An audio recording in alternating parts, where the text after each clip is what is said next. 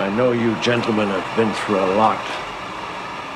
And when you find the time, I'd rather not spend the rest of this winter tied to this fucking couch!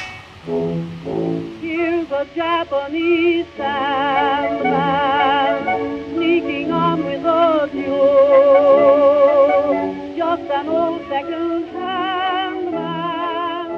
Hello and welcome to the Good Friends of Jackson Elias, a regular podcast about Call of Cthulhu. Horror films. and horror gaming in general. I'm Paul Fricker, I'm Scott Dorward. And I'm Matt Sanderson. and this week we're talking about the 1982 horror science fiction classic, The Thing. But before we get into all that, what is going on? As we've mentioned on previous uh, news segments, Paul and I went down to the Tabletop Gaming Live event at Alexandra Palace, and we did a seminar there with, with Mike Mason called Calling Cthulhu. Yeah, and we'll be putting that out as a bonus episode uh, sometime soon, so keep an eye on the feeds. And of course, the other big thing that's going on for us at the moment is we're putting the finishing touches to issue four of the Blasphemous Tome. This will be out, we hope, in uh, early December, winging its way to wherever our listeners or, or backers can be found. Across the Ghoul winds. And if you want to get your hands on a copy, then just back us on Patreon by the end of the year. There is a post on blasphemoustomes.com that tells you all about it. We shall link to it from the show notes.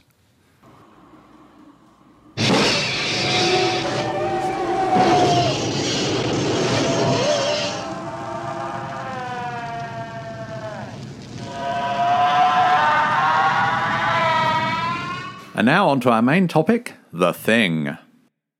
The Thing came out in 1982 and it was directed by John Carpenter, who up to that stage had made a career for himself by directing a lot of low budget, independently made science fiction and horror films, uh, such as uh, Dark Star, Assault on Precinct 13, Halloween, The Fog, Escape from New York. He'd certainly built up a reputation for himself, but this was his first studio picture, his first one with a real budget.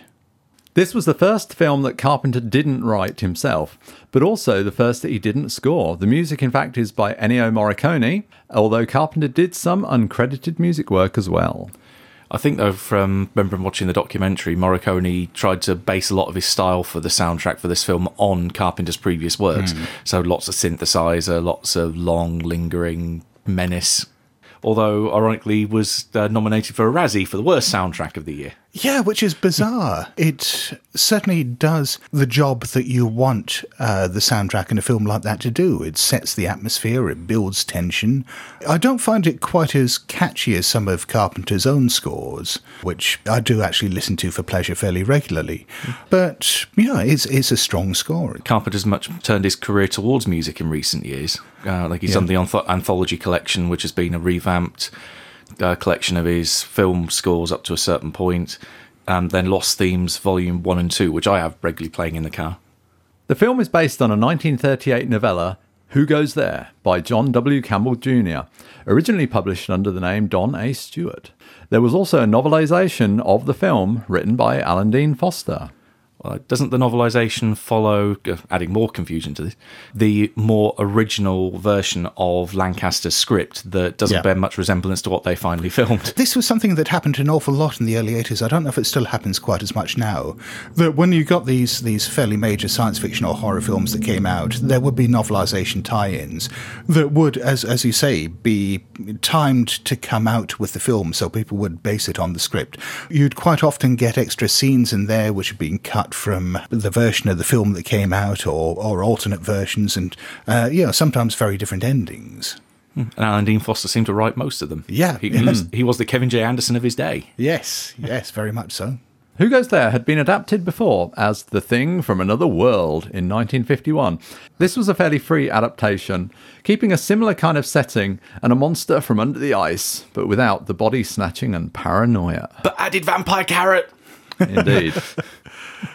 It's a long time since I've seen the thing from Another World. You watched it recently, didn't you? Oh, Matt? yeah, I- I've watched that film countless times. Uh, really? was- Why do you do this to yourself? Yeah, it was one of my mum's favourites. Right, okay. So yeah, we we got it. Uh, we taped it off TV, and then we got the DVD when it came out as well. No, I, I love it. It's wonderfully campy and shit. well, not Yeah. not according to Roger Ebert. yeah. Yeah, I mean, there were a couple of elements that it kept from the novella that were perhaps more faithful to the novella than John Carpenter Ele- adaptation. electrocuting it for one thing. Exactly, yeah. And the fact that, you know, there were a lot more people in the base. I mean, there's a huge cast in the thing from another world. But in the thing, they cut it down to uh, 12. Because I've been reading Who Goes There. I've- I'm reading it through and thinking, oh yeah, that bit's in one version, that bit's in Yeah. a different one, and it's kind of scattered throughout throughout both of them, really. While it has become a cult favourite, The Thing was a box office failure at the time and received mixed reviews. Much like Blade Runner, which opened on the same day, it received a second life on home video, building up a following over the years. Bloody ET. Yeah, I, it, both of these were released two weeks after ET came out, and ET dominated the box office. And, you know, obviously both Blade Runner and The Thing are fairly serious films in tone. The Thing was actually a commercial failure. The reviews it got, I mean, you know, you mentioned Roger Ebert in passing. Mm-hmm. I mean, Ebert, he didn't quite savage it. He gave it, I, I think, you know, two and a half stars out of five. You know, where he, he praised The Thing from Another World as being a better adaptation. Yeah, and, and the thing that he seemed to object to was the fact that it was quite a gruesome film. It's kind of difficult to remember that now looking back at it because, I mean, maybe it doesn't seem tame by modern standards. But for a big studio film to come out that had that degree of gore and visceral nastiness and, and, and weird, horrible monsters was really quite unusual. Groundbreaking special effects, practical effects. apparently a lot of the audiences at the time found it quite repellent. I mean, personally, I, I saw it at the cinema when it came out, and I I, I didn't, but I, I was a weird kid. It was followed by a prequel in 2011, also confusingly called The Thing. Is it just called The Thing? Yeah, do, you- Yeah. do you know why they just called it that? I don't know. Because they couldn't think of another decent subtitle for it. Oh, okay. That was I mean, it. I guess it's kind of. I mean, from what I've heard, I haven't actually seen this. It's just a reboot, isn't it, of the No, thing? no, no, it- no, it's a prequel. Although it does fuck up the continuity in, um, in one major way. In that the the ship comes down, burns a hole through the ice, and then lodges itself under the glacier. Right. And the reason why it's all exposed to the air that you then see in the second film, the the Carpenter film, is that the engines have started and melted all the ice above it. So what happens in the version of the the Carpenter's thing where they detonate it with thermite? and blow it up out of the ice, and that's how they've destroyed the ship in the first place. Hmm. Yeah, there is a big continuity area error, despite them putting the effort in to replicate the fucking breaks and smashes in the glass panels and the windows. Oh, and things like oh, an axe in the doorway, one person having slipped their wrist. That all that's in place, but then they mess up big time on the end. But I think there are bigger problems with the film than that. I mean, uh, we won't spend much time talking about the 2011 film, but I found it just thoroughly forgettable. I mean, you know, a lot of people attack it because of the special effects, because they shot it originally using practical effects, much like the, the ones in the Carpenter film, but then redid them all with CGI because someone thought it was a good idea. And, you know, it doesn't look good. But that aside, I think it's just fundamentally a boring film. And also, disappointingly, they use CGI to cover up a whole load of what would have been interesting stuff if they kept it due to the rewrites. Things like the pilot on the ship, they covered with some weird pixel moving thing. And also adapted into a video game in 2002, a long time ago. Didn't didn't Carpenter say that was effectively the canon sequel? Yeah, he did. I mean, we, we might double back and talk about it in context of the ending of the film. But I mean, there, there's a big question mark that's left at the end of the film, which is actually resolved in the video game. And Carpenter did say that, yeah, that, that resolution in the game is canon as far as he's concerned. Hmm. Get your ass over here! Burn it! And now a spoiler filled look at what happens in The Thing. We open up with a brief scene of a flying saucer hurtling towards Earth, uh, hitting the atmosphere, sparks and fire flying off, possibly out of control, possibly crashing. We then cut to the fairly iconic title, which is rendered in the same way as the title on the, the 1951 film. They use a fish tank as well. Uh, no, but it is the same logo, or at least the same font or the same typeface or whatever you want to call it. I was watching the making of documentary and the way they did this, yeah, I mean, you mentioned the fish tank. I mean, it's difficult to remember these days where everything is computer generated that stuff like this had to be created using practical effects. And the way they did it was they got this fish tank, filled it full of smoke, put lights underneath it so that you had rays of atmospheric, smoky, spooky looking light. Then they had the title card with the logo on it behind the fish tank. And in between the two, they basically stretched out a big black bin liner. And they set fire to the bin liner so that, you know, the flames would go up and gradually reveal the lit logo behind it. And the overall effect, I mean, is absolutely fantastic. But, yeah, this, this was a cheap, fairly simple practical effect that involved a bin bag. You can still see a little bit of the stringy bit of the bin liner left on the T of thing, um, as it's one of the last bits to go up. the story then moves to Antarctica in the winter of 1982. A Norwegian helicopter flies low over the landscape, chasing a husky. The passenger is trying desperately and unsuccessfully to kill it with a rifle and grenades, because where guns fail, grenades are obviously going to work, aren't they? The dog reaches the safety of Outpost 31, an American research base. One of the Norwegians fumbles his throw roll and blows up the helicopter with a grenade. Ha ha. The one survivor shouts out a warning to the researchers, but in Norwegian, which none of them speaks. He tries to shoot the dog, but hits Bennings, one of the Americans. Gary, the camp leader, shoots the Norwegian dead out the window with a pistol. Now, I remember Scott saying this a while back, but if they put subtitles in there, or if you understood Norwegian, you've pretty much had the film ruined, all this opening tension with I, this I, I speech. did see comments on the internet a while back from people in the Scandinavian countries because Norwegian is pretty much mutually intelligible if you speak some other Scandinavian languages. Basically saying that, yeah, this, this became a very different film for them for that reason. Perhaps there's a, a bit of a lesson there that if you want to have a twist or a big revelation in a film, perhaps be conscious of, of how you're going to reveal it to some of your audience. I think Carpenter was hoping that not many people in the US spoke Norwegian. So, anyway, in order to understand what the hell just happened, three of the researchers, Macready, Norris, and the doctor, Copper, fly out to the Norwegian base. They find it derelict and fire damaged, with all of the occupants dead. Outside in the snow, they discover the burnt remains of some twisted monstrosity with human aspects, in- including this sort of weird double melted face. They decide to take these remains back to their own base, as you do, along with some papers and other evidence. After spending the day wandering around the base, the husky is taken to the kennels by Clark, the dog handler.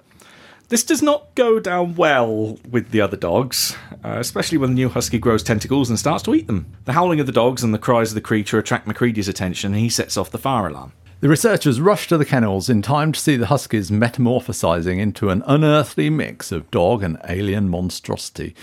They shoot it and immolate it with a flamethrower. Yeah, this- those flamethrowers to hand. yeah, and this is a spectacular sequence, and uh, it's the first time we re- sort of really see the thing in its monstrous glory.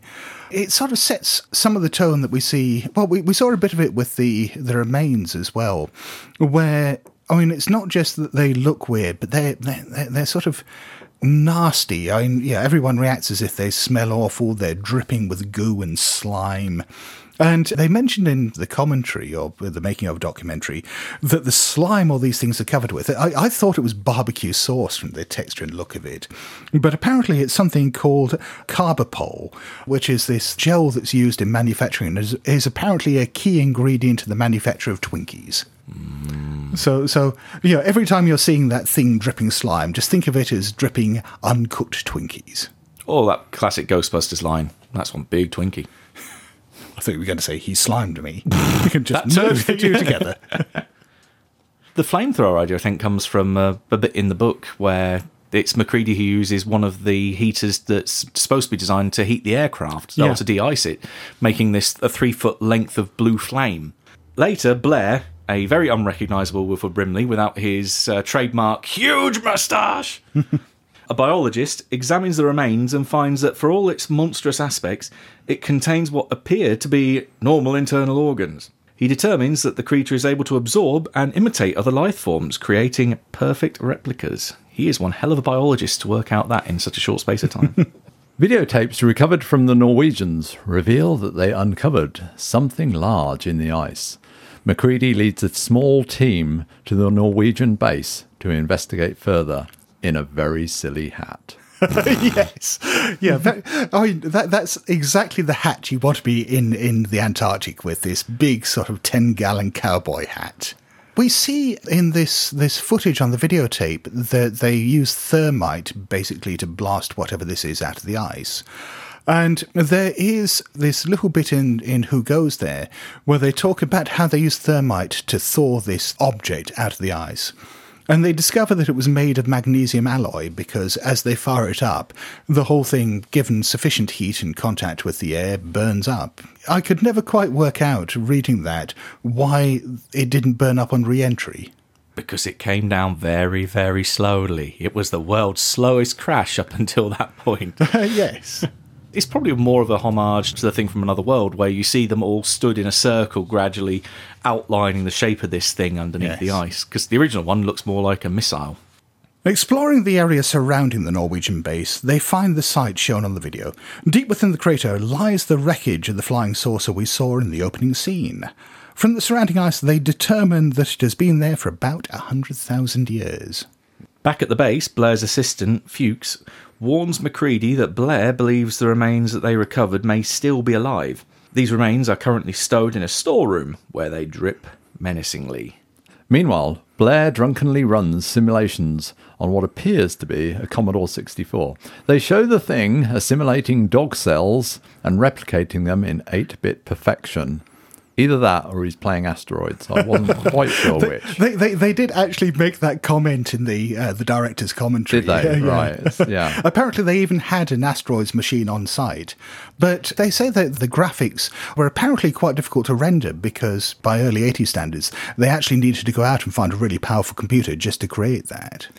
well they had the powerful computer on site just that they unfortunately had kurt russell playing chess against it and he decided to pour whiskey into it The computer, which seems to have some sort of artificial intelligence, tells them that the organism could replace all life on Earth within 27,000 hours if it gets the opportunity. I like the fact that pointing out that he's drunk because I hadn't really come across to me. He just look kind of it looks like he's moping in front of the machine. I hadn't really picked up he was drunk, but the idea that actually he could all just be seeing that in his mind while playing Asteroid. That- Yeah, I just- like that better. yeah, it's like actually the whole thing. It wasn't going to take over the Earth. It probably Yeah. wouldn't have got past Argentina if if anything had happened. It just would have fizzled out. But no, world ends because one drunken man was playing a computer game. Meanwhile, back in the storeroom, the remains wake up and start trying to devour Bennings. Windows, the radio operator, sees this and raises the alarm. By the time everyone returns to the storeroom, both the creature and Bennings have gone and cleaned up all the fucking blood all over the floor down to the last drop in a matter of moments. Well, that does actually make some kind of sense because of the revelation about what all Yeah. that material is. And you see the running blood later and so on. Yeah. Yeah. The researchers track them outside, where what appears to be Bennings is kneeling in the snow trying to hide his embarrassingly huge claw like hands. If you had hands like his, you would also be trying to hide them. Once again, the flamethrower saves the day. The survivors are spooked as they now realise that any one of them could be the thing, and that they've probably used a fuck ton of their fuel burning this next one. In about a surprisingly rational madness, Blair takes an axe to the helicopter and tracked vehicles, as well as killing the remaining dogs. The other researchers confront him as he smashes up the communications room. Blair holds him off with a revolver, but eventually Macready subdues him and locks him up in an outbuilding. As tensions rise, Dr. Copper proposes a blood serum test to determine who is human and who isn't. This comes to naught when the researchers discover that someone has destroyed all the stored blood. Only Gary and Copper had access to the blood locker, so both are restrained while all the remaining researchers squabble over who should lead them. Macready eventually comes out on top. I do find it amusing they were about to give command over to one of the things. Yeah, who, who actually refused it. Yeah. Yeah. This whole blood serum test, I mean, it's sort of a throwaway thing in this. Obviously, it, it doesn't go anywhere. But this becomes a really big part of Who Goes There, the story. Who Goes There is much more of a science fiction story than a horror story. It's not, I think, actually a very good story. I mean, it's got some great ideas in it and great atmosphere, but so much of it is given over to technical details. So they spend ages talking about wind conditions in the Antarctic.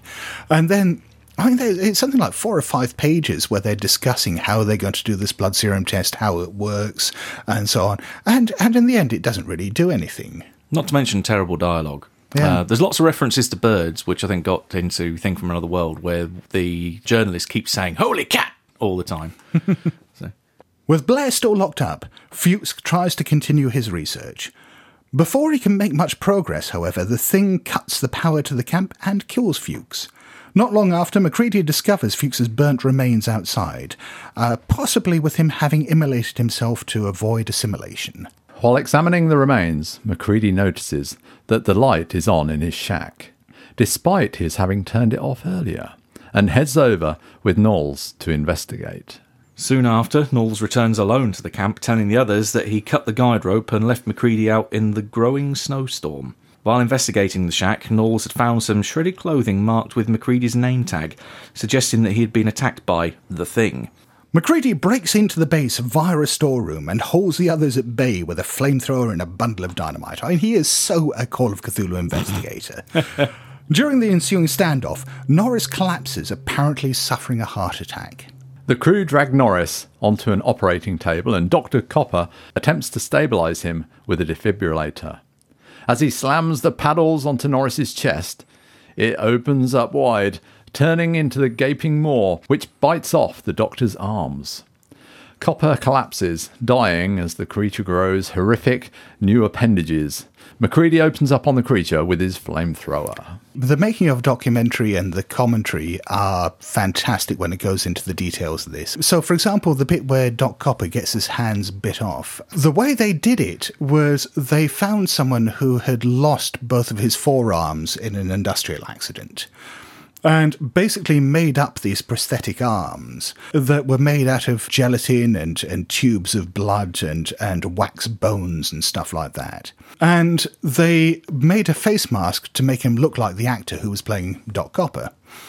And so when the, the maw slams shut on his arms and, and rips them off, this is ripping off these prosthetic arms, and then the guy lurches backwards with blood spewing and bits of ragged flesh and so on, and it's, it's just amazing.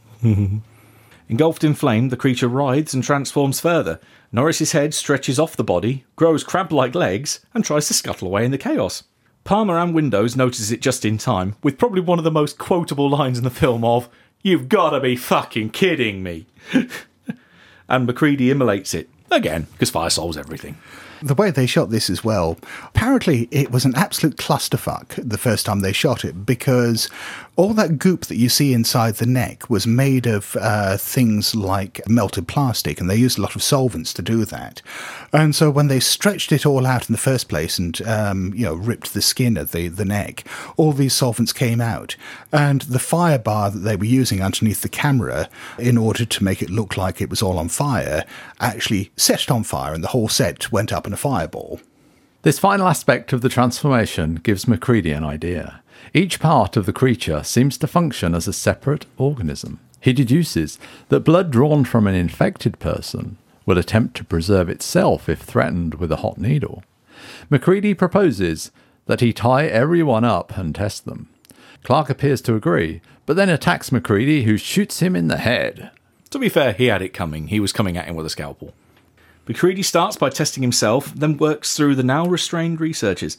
Each time he plunges the hot wire into a blood sample, it simply hisses with steam. An early test proves that Clark was in fact human. And Clark was human, huh? Which makes you a murderer, don't it? Palmer now. But when Macready reaches Palmer's sample, however, the blood screams and tries to crawl out of the petri dish. I love the fact that when looking back over knowing what's about to happen, you look at Palmer's reaction. He's just got that expression on his face that you could caption with, Right, so I'm going to have to turn into a monster now, aren't I? and turn into a monster he does. I mean, it's probably actually the weakest special effects in the film, but the monster he turns into is sort of this bloody, bubbling mass. His face sort of swells up with balloons and blood trickles out, and and um, it, it looks fairly grotesque, but not as alien as everything else. it's a gug! Then that happens. His head splits open and reveals these all these teeth and so on, and that's that's much cooler. Macready, obviously, you know, being very flamethrower happy, tries to burn him as soon as this starts happening, but his flamethrower sputters out. That's what happens when you roll double zero. So this this huge grotesque maw clamps down on Windows's head and crushes it. Macready's flamethrower finally fires up and engulfs Palmer in flames. The flaming form breaks through a wall and out into the snow where it burns to death. While this happens, Macready burns Window's corpse, which has started to transform. Although it burns to death, but with a helpful addition of a stick of dynamite. Because not only is it burning, he decides to throw explosives on it as well. Yeah, that's true. And apparently, Kurt Russell came very close to injuring himself there because he wasn't expecting it to go off quite as violently as it did. It was pretty close. yeah. Once the chaos calms down, Macready tests the remaining researchers. Much to his surprise, all of them prove to be human. Gary expresses some colourful displeasure at his treatment, saying he doesn't wish to spend the rest of winter tied to that fucking couch. the delivery of that line is just gorgeous. Macready then gathers a posse to go and test Blair. When they get to the shack, however, they find him missing. They notice the floorboards are loose, prise them up, and discover a tunnel containing a mostly built spaceship, cobbled together with bits of equipment scavenged from around the camp. This suggests to the researchers that all may not be well with Blair. There's a little hint earlier when they go to see him after they've been looking for one of the others that's gone outside. They open the window Yes. and then see that he's got a noose already hung up in his cabin. And when looking back at it, one of the commentators on, I think it was a YouTube video, said you could probably pin that as the moment when you know that he's the thing because he's already set the rope up and he was going to use it and then he's been transformed and now he's oh i'm all right now i can come back inside and try to assimilate i mean i'm fine now i can come back inside Fearing the catastrophe that would result should the Blair thing escape, the surviving researchers decide to cleanse everything with fire and blow up the camp. If they can burn the thing in the process, they reason, this would prevent it from freezing itself into another thingsicle and infecting some future rescue party. This is another favourite part of the film for me when the generator's been killed and they realise no one's getting out of here alive let's light this place up a little When setting dynamite down in the tunnels, Gary stumbles across Blair, who consumes Gary's face using one of his hands. By the time Macready catches up with the thing, it is in the process of transforming into a stop motion nightmare of tentacles and maws. Yeah, uh, this scene was apparently extremely abbreviated. They had a much longer sequence that involved lots more stop motion. I mean, you can see little bits of it from the tentacles that are thrashing around the ground, and Carpenter decided not to use it. And if you look at those those few seconds that remained, I mean, you can understand why. It's not badly done, but it's very obviously stop motion, and it looks completely different than all the other special effects in the film. oh god yeah it's kind of almost comical how it grabs the plunger Yes. and then takes it away so no no blowing up for you in fact yes as I said the creature snatches the detonator before macready can blow them all to chunks of barbecued spam desperate macready lights a stick of dynamite and tosses it at the creature passing his throw roll everything goes boom Somehow, Macready survives the chain of explosions and staggers out into the burning ruins of the camp. There he finds Childs, who says that he had gone hunting for Blair, but had got lost in a snowstorm. Charles, in turn, does not trust that Macready is still human. The two of them share a bottle of whiskey, discussing the hopelessness of their situation and waiting to freeze to death. We end with Macready and Charles eyeing each other suspiciously, agreeing to wait and see what happens next. and they all lived happily ever after Well, uh, what, what do we make of that ending? amazing No, I think it's a bit lame. I think if I were one of them and I wasn't the thing, I would want us both to be burnt to death. Because Yeah. basically, if one of them isn't infected, then they're failing totally. Because they're, they're letting the other one live. Yeah, I, I do kind of agree with that. I mean, I, I like it tonally. I like the, the the emotional aspect of that ending, but I agree from a from a logistical point of view, it doesn't quite make sense the way that you do. That doesn't mean that you know that that isn't what happened immediately after the the film ends, but that note that they left it on, it doesn't quite click. I was, I was kind of convinced that both of them were still human because Childs had run out while Blair was still effectively in the basement area in the generator room. So he couldn't have been outside to assimilate Childs as well at the same time. There go, Childs is still human, and Macready being human as he managed to escape without being blown up. Well, there is a fan theory that Childs is infected because you can see Macready's breath every time he speaks. You can't see Childs' breath at any stage. May have to do partly with the environment in which they Oh, filmed the filmed the scene.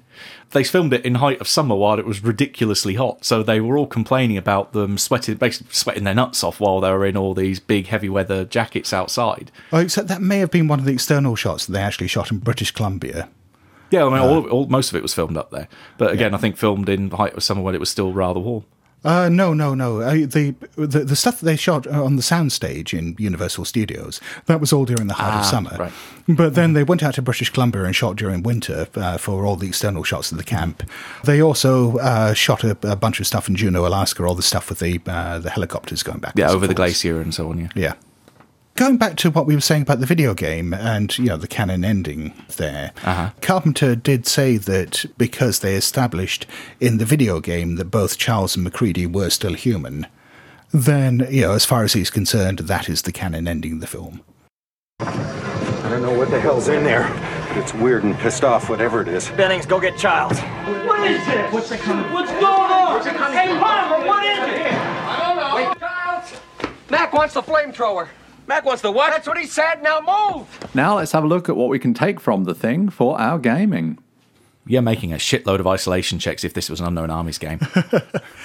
Yeah, I mean, the use of isolation in this is, is near perfect. It is not only a remote base, but it's a remote base on a largely unpopulated continent, that it's surrounded by ice, that there's so much bad weather that is incredibly isolating.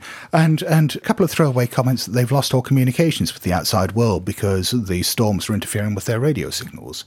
So, yeah, they are completely cut off.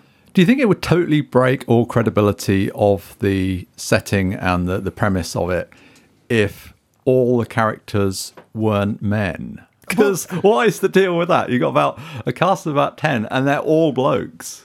Yeah, yeah. It's, I think at least in the old the thing from another world film with the giant carrot, I think it had some women in the cast, it as I did. recall. Yeah. It just seems kind of bizarre. It's coming after Alien and very much kind of emulating it, and yet it totally doesn't have any women in the cast. Yeah, I, it's it's interesting. I, um, Carpenter does actually address this in both the um, the making of documentary and the the commentary. I, I'm not saying he gives a good explanation, but he, he says that it had been a long time since he'd seen a film with an all male cast. That with the setup of it, he thought it kind of made sense, and he just wanted to see how the dynamic worked. What a bunch of arse. they they do at least have a female lead in the uh, the second thing, Right. the prequel thing.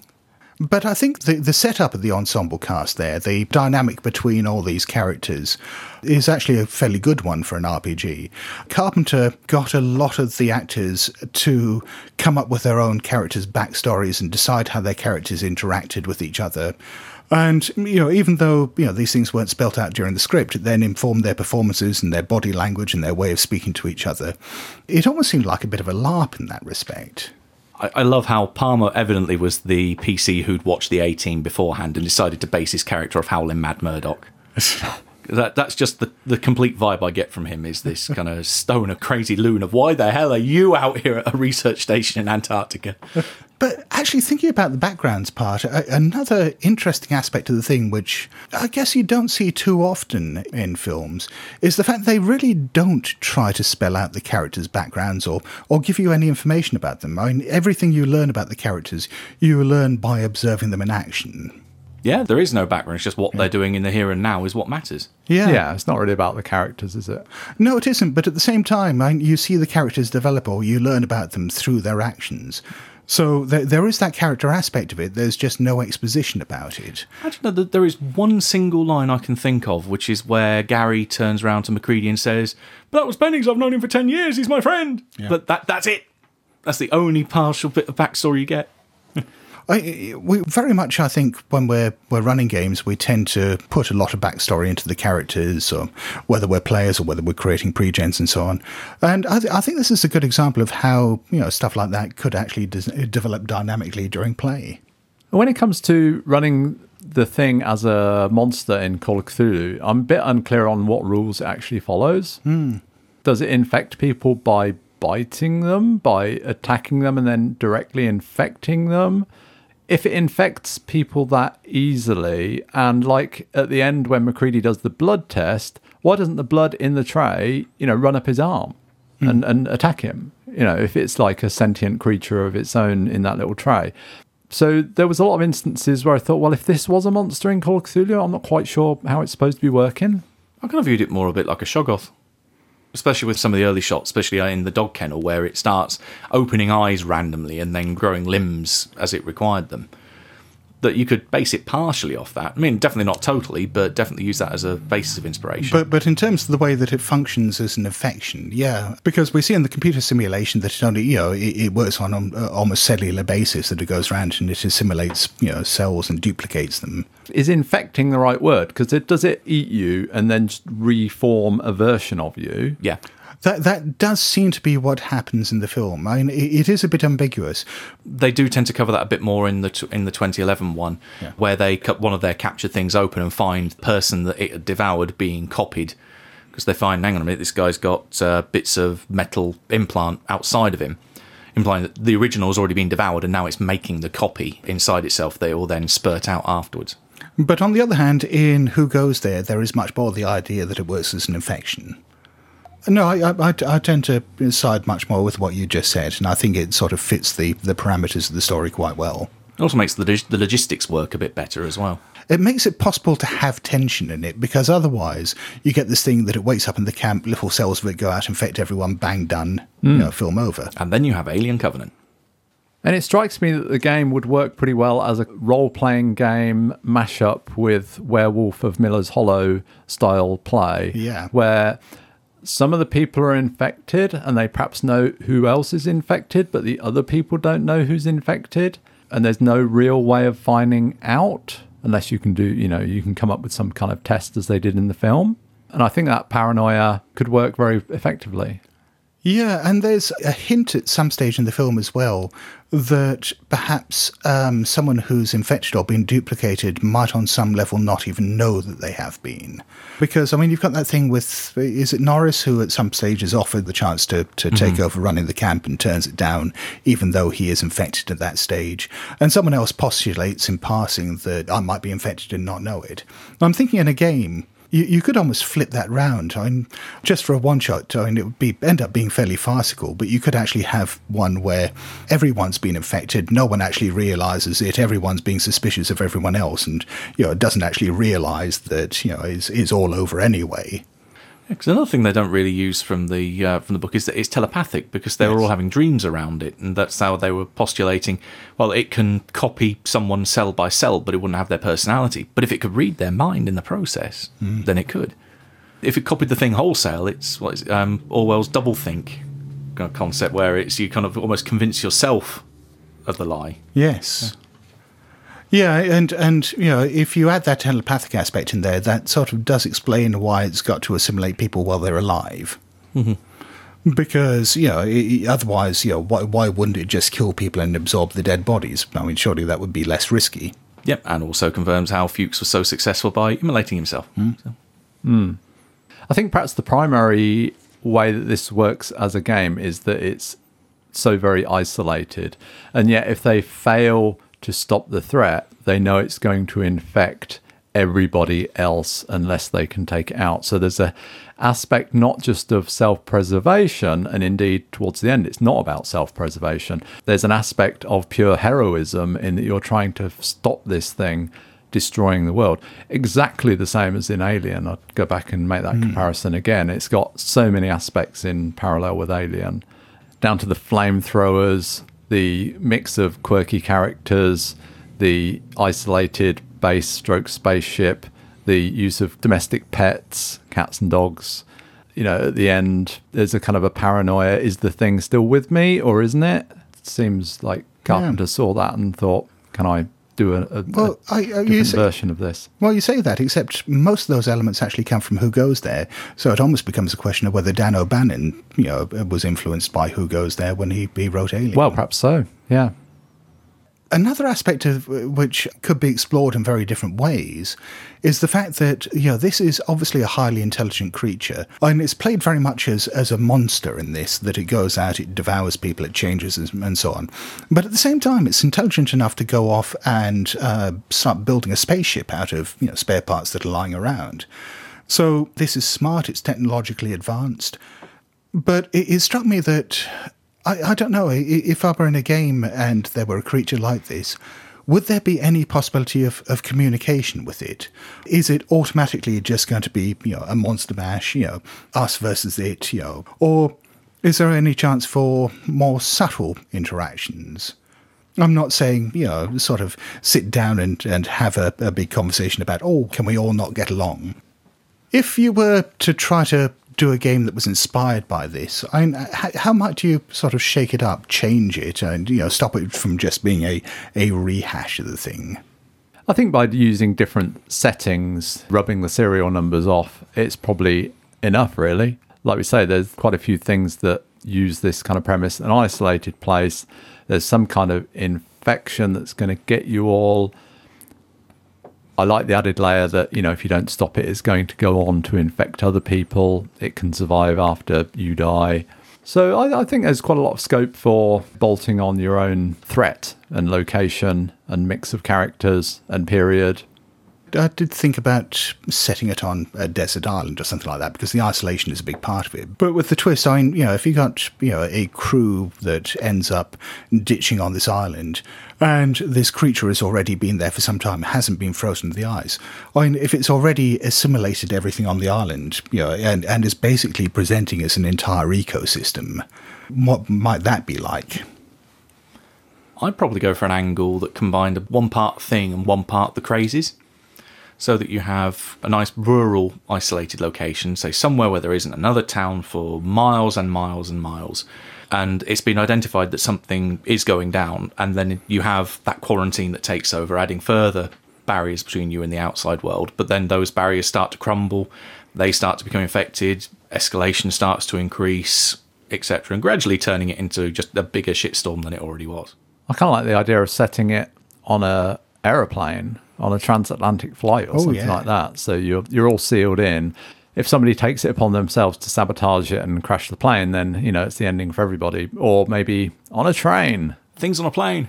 Yeah, well, well, you say that you know crashing it would be the end for everyone, but there's no guarantee that the whole plane would go up in a fireball, so the thing might escape.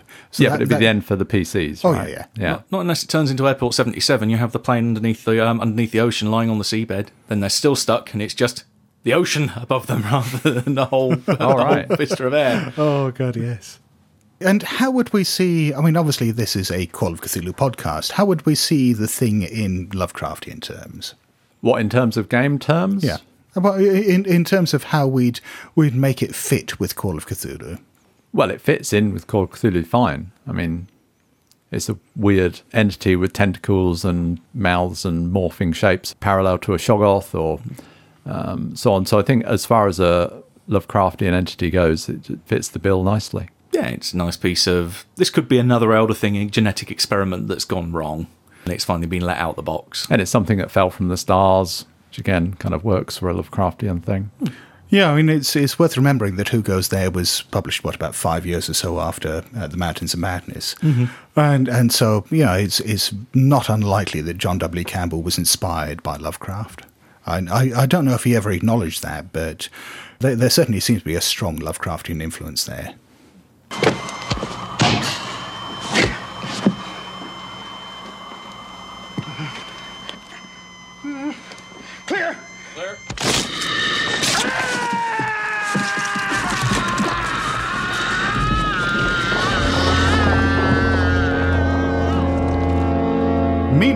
On social media, Well, we've had some feedback about our recent episode on the joys of failure.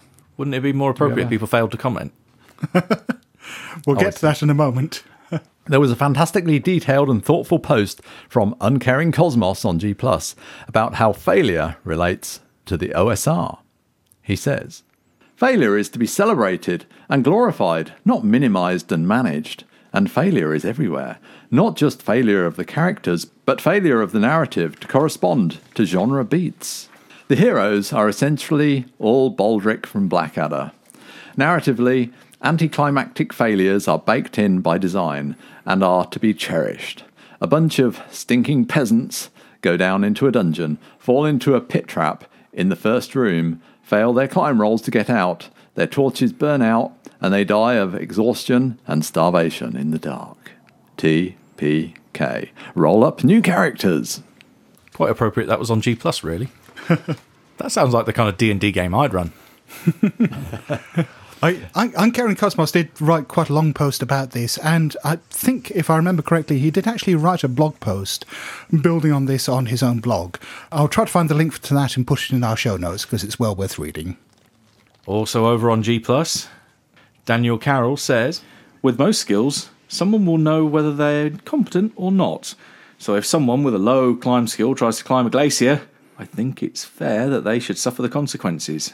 I mean, I would never climb a mountain in real life, and if one day I decide just to give it a go, it's more than likely I would die. Daniel, do not go rock climbing. I, that's that's an interesting one because I, psychologically, people do tend to very much overestimate their competence in everything. Have you ever met anyone who actually admits to not, not even being a bad driver, but being an average driver? Everyone thinks they're above average. I think their last line was "Hold my beer." There's this whole thing is greatly misused, appropriately enough, uh, the Dunning Kruger effect, whereby the less you know about something, the more likely you are to believe that you know more about it because you don't know what you don't know. There is at least an element of that to a lot of these things, whereby you know someone you know might be perfectly willing to pick up a gun and try to shoot a monster in a bad situation, you know, just assuming that they'll be able to hit it. And also on G Plus, Frank Delventhal asked, why didn't you fuck up that episode? Well, I think it's very gracious of you to assume that we didn't, Frank, so thank you. Editing, it's a wonderful thing. I really want to be critical, but again, you force me to admit that I constantly like your show. I failed to find something bad. Even your singing gets better, or am I just permanently insane? Yes, there is only one answer to that, Frank. Yes. As if we needed more evidence, Frank. I think you're handing it to us. Oh dear. I recently saw Frank's video of him blowing up a hot water bottle. If you didn't see that, you should check it out. Okay, well, we'll link to that from the show notes as well. So, yeah, I, There's no explosives in that. And I don't up, is mean with there? dynamite. no, no. So, so with all due respect, Frank, you might not be the best judge of this. And talking of failure, as you've said, Matt, G Plus is closing down. Yeah, it's not closing down imminently. At the time of recording, there's the best part of 10 months until it all goes fat. It's due to close down now, I think, in August of 2019. But the exodus has begun. Yeah, so we, we are exploring other platforms. We'll make an announcement at some point, but there's no immediate hurry. I mean, G Plus isn't going anywhere f- in the short term. Uh, so we'll carry on using that until we're forced not to. With us leaving G Plus, are we going to get a deal on how we leave G Plus? or are oh, we dear. just going to crash out of G Plus? It's going to be a hard exit from G Plus. Is it? Yes. I don't know. And is it actually going to ever actually happen? Is it really going to shut down? Because I'm not convinced. Uh, will I of think the it people, may Paul. just- Will of the people. Well- Or will of Google, at least. Let's just wait and see. They say nine months, ten months. Who knows? Next week. If you want to get in contact with us, the easiest way of doing so is going to blasphemoustomes.com, where we have links to all our social media presences. But you can find us on Twitter at Good Friends of JE. Uh, you can find us on Google Plus. Uh, we've got a community there. You can find us on Facebook. We have a Facebook page, and there is a contact form on the website. Now I'll show you what I already know.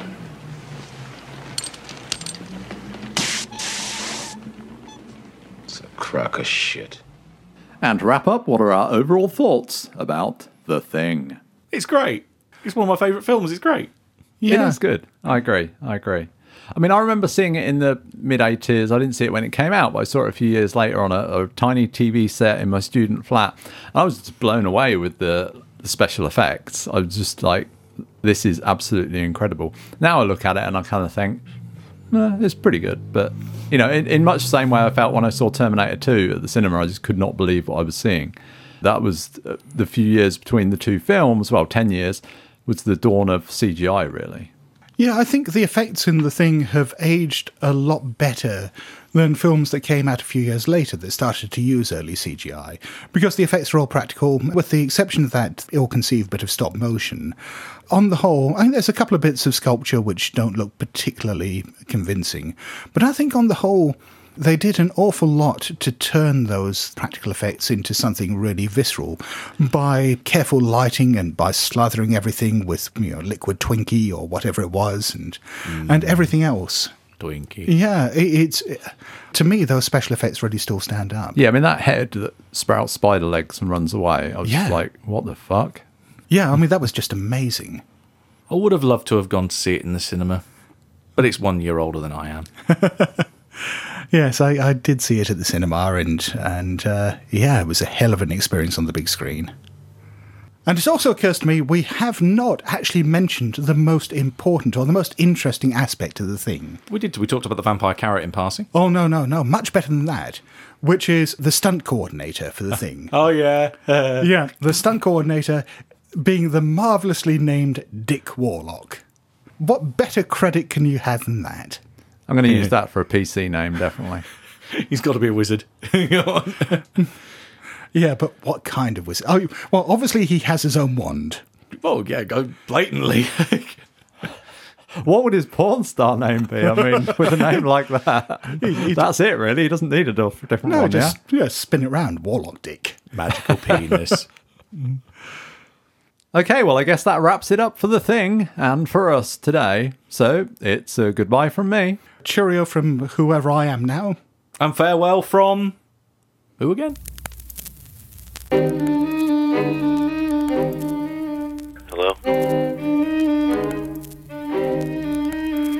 BlasphemousTomes.com.